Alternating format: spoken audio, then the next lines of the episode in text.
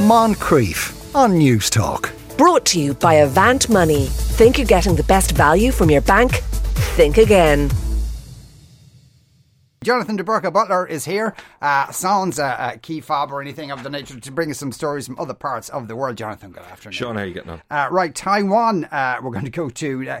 Now, this is kind of an odd kind of a.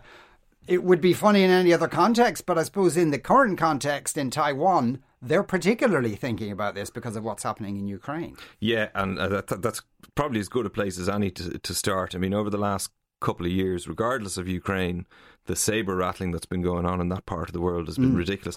So there's already been 300 incursions into Taiwanese, if that's what you want to call it, but that's what it is, airspace, although it's not recognised, is it, by many countries around the world. So there you go. I don't know what it would be called. In a de facto sense it is, though. Yeah, but there you go. Anyway, that's another discussion. But 300 incursions already this year, which have meant that the Taiwan Air Force have had to scramble to basically, make sure that the Chinese airplanes leave. So there is a hell of a lot of tension in that part of the world at the moment. And it wasn't helped last week when a television station, which is called the Chinese Television Systems News Station, right? It's partly owned by the government, ran a broadcast which basically said that Taipei City had been hit by communist missiles, that the Taipei port had exploded and that facilities and ships were damaged and destroyed. This came about at 7 a.m. last Wednesday as people were sitting down to have their breakfast and go about their day.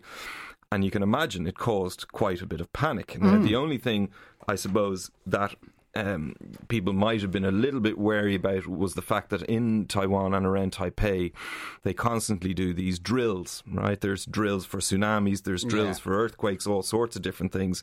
And this year, on May the 5th, which is one of the days of the year that they have set aside for these drills, they are going to do a missile strike drill. All right.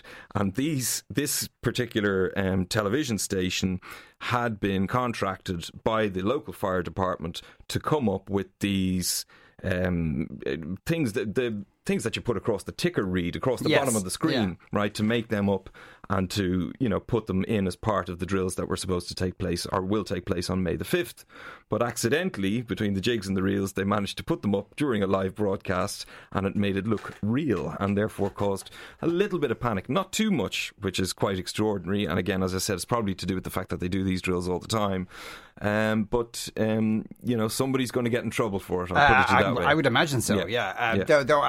Because as I understand it, because of what's happening in Ukraine, there has been a lot of debate. Well, there had been previous to that, but it's now heightened the debate as to in the situation where China does try to invade, what's the best strategy for Taiwan? And that they're looking at Ukraine.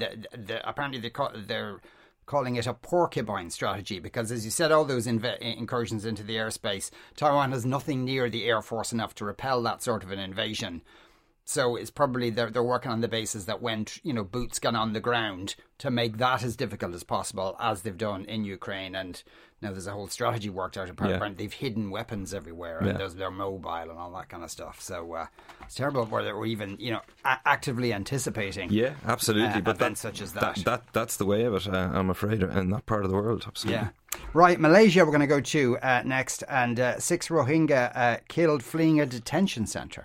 Yeah, it's amazing when you actually look at a map and you see where these people have already travelled from. I mean, I looked at it and it's where this particular incident took place in Malaysia is over 1,000 miles away from Rakhine, where these people would have originally come from in Myanmar.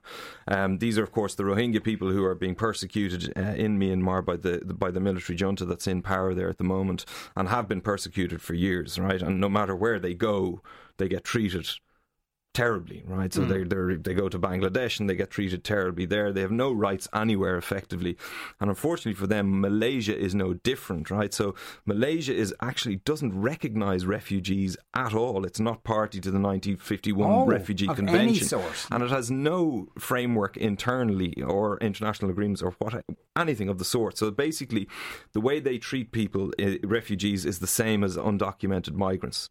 So in Malaysia, if you break the law under the Immigration Act, you can be arrested, you can be thrown away, you can be caned for it, right? So you're not going to be looked after and you have no rights, right? Now, that doesn't mean that there's no people there who are, you know, really, in reality, refugees. There are plenty, and they're exploited and they work, but once they get caught, anything can happen to them, right? They have absolutely no rights. So the UNHCR are very active in that part of the world in trying to sort of make it easier for the Rohingya in that particular part of the world to live a little.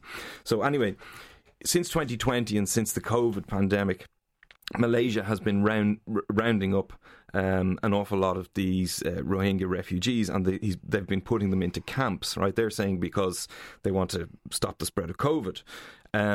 And obviously the conditions in these places are absolutely appalling. And in one particular camp, it came to a head last week when 528 detainees, and the language around it is very interesting. They call them detainees and escapees and this kind of thing. Yeah.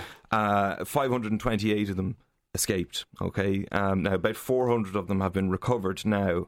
But there was warnings given to people, you know, not to give them water, that if anybody, you know, who was Malaysian in around the villages where these people escaped from, were they to give them water, it would be a criminal offence and the like.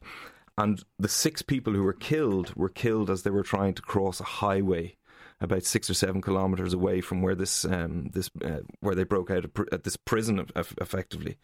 2 men, 2 women and 2 children as they were crossing a highway, knocked down. Yeah. God. Terrible. So the plight of these people, no matter where they are, is awful, to be honest. Now, you and I, thousands of miles away, are saying the plight of these people within Malaysia. Is there any indication what public opinion is like towards them? A lot of it is quite hidden, and I think, to be honest with you, an awful lot of these camps are hidden. There's an awful lot of NGOs and, again, UNHCR are looking to get access into these camps to see how many of these are actually registered with UNHCR, and therefore they won't have rights, but they won't be touched as such, yes, right? Yeah. So since COVID, I suppose like everywhere else in the world, there are people who are looking for scapegoats. So in Malaysia, I don't think these people are looked upon, the Rohingya are looked upon as in a particularly favourable light. I don't think there's an awful lot of sympathy for them, to be honest with you. And so therefore it's easy for the government to do things like this. Mm-hmm. Right, Egypt we're going to go to next, where a TikTok star got 3 years in prison for doing what? Being on TikTok, quite simply, to be honest with you. This is a woman by the name of Haneen Hossam. She's in her early 20s. She has 900,000 TikTok followers. Very popular, as you can imagine. Not just in Egypt. I'm sure she has hundreds of thousands of followers right across the globe. Basically, what she does is she goes on TikTok, and like so many people on TikTok, she lip syncs to songs and she dances, right? Yeah. And she's very popular.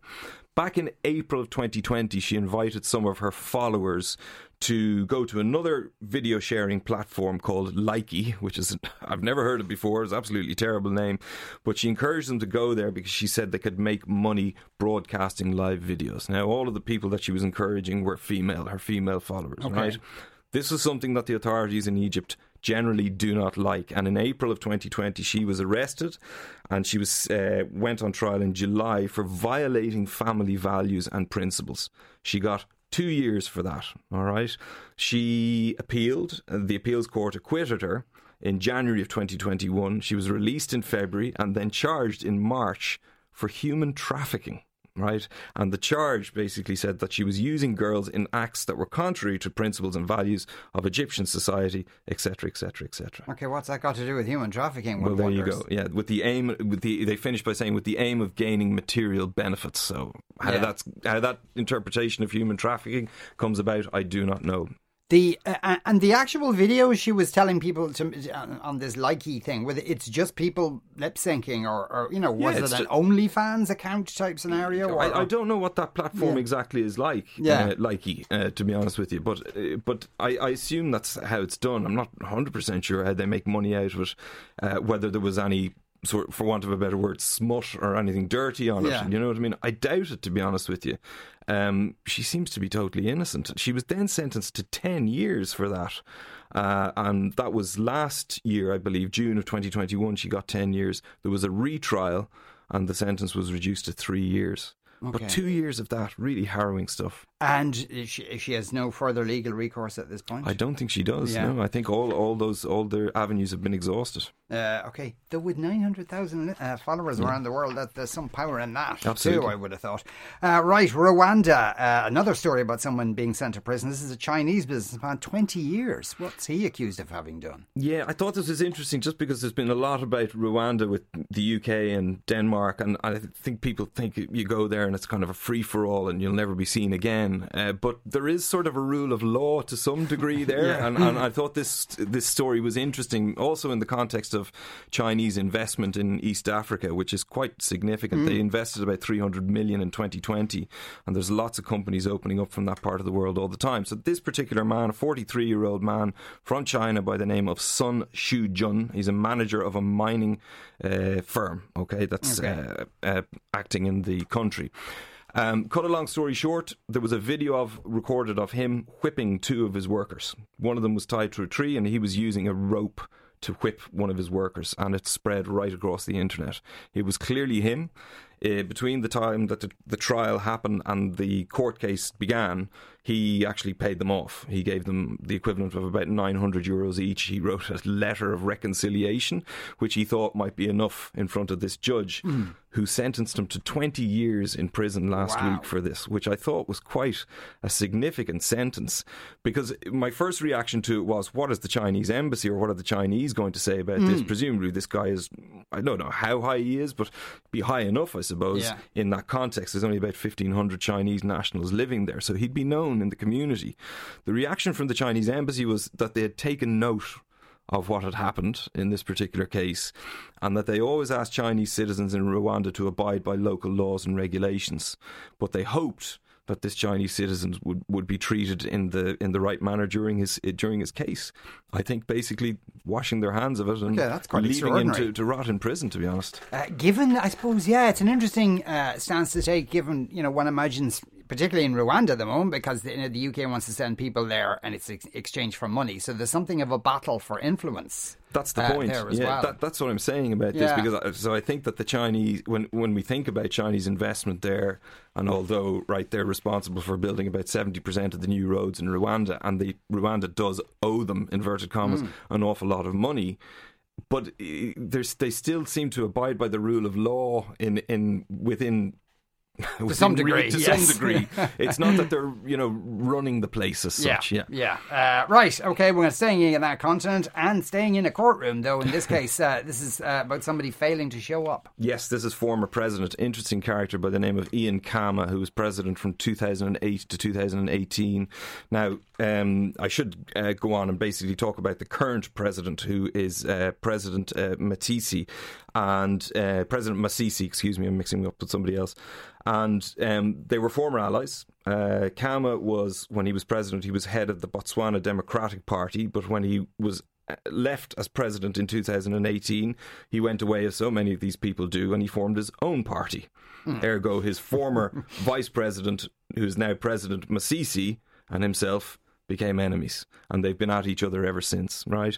So for the last 4 years or so, Ian Khama has been holding on to munitions, arms that he's not allowed to have, firearms that he had while he was president, and the Botswana Secret Service want them back. They gave him a deadline of November of last year, and on the day of that deadline, he disappeared into South Africa. Yes. And he has decided that he's not going to come back. He was supposed to appear last week in court to face these charges of, illegal possession of firearms, but he didn't turn up. He says he wasn't given a summons. And then when he was asked, well, if you were, would you turn up anyway? He said, probably not, to be honest with you, because this is probably politically motivated. And I have good insights that, current President Masisi wants me done away with. Finally, Canada we're going to go to. Now, this is a row about salt. What's the deal there? Yeah, it's a row that centres around a woman called Melissa Daniels. She runs a company called Naiti Nizoe. Okay, this is... they kind of do bath salts and soap and all that kind of thing. And one of the main ingredients is salt that she gets from a national park called the Wood Buffalo National Park. It's about half the size of Ireland. It's up there in Alberta in Canada. Every year she goes there and she scoops up 4 litres of this salt, right? She brings it back to her factory and she makes the soap and she ships it all around the world. Lovely website, and the product looks very nice indeed. I had a look at it. But she got a letter recently where she was told by the Canadian authorities that she wasn't allowed to do it. They basically told her that it was okay if she harvested this salt for personal use, but commercial harvesting was not permitted. Now, the fact that her ancestors were kicked off this land in 1922 and have been going back and forth is a bit of a problem for both her and the general sort of storm that has developed around her and the people involved in that storm. So she has closed it by basically saying that she's going to continue on producing her illegal salt. And I thought this was a brilliant sales pitch. She said, each time you choose to support Naiti Nizoe and soak in our forbidden bath salts, you're soaking in a century worth of reparations. Right. Excellent sales pitch. Jonathan, thanks a million. Thanks, Jonathan. As ever, Jonathan DeBurca Butler there. You are listening to The Moncrief Show on News Talk. We're going to take a break. After that, should scramblers be banned? Moncrief. Brought to you by Avant Money. Think you're getting the best value from your bank? Think again. Weekdays at 2 p.m. on News Talk.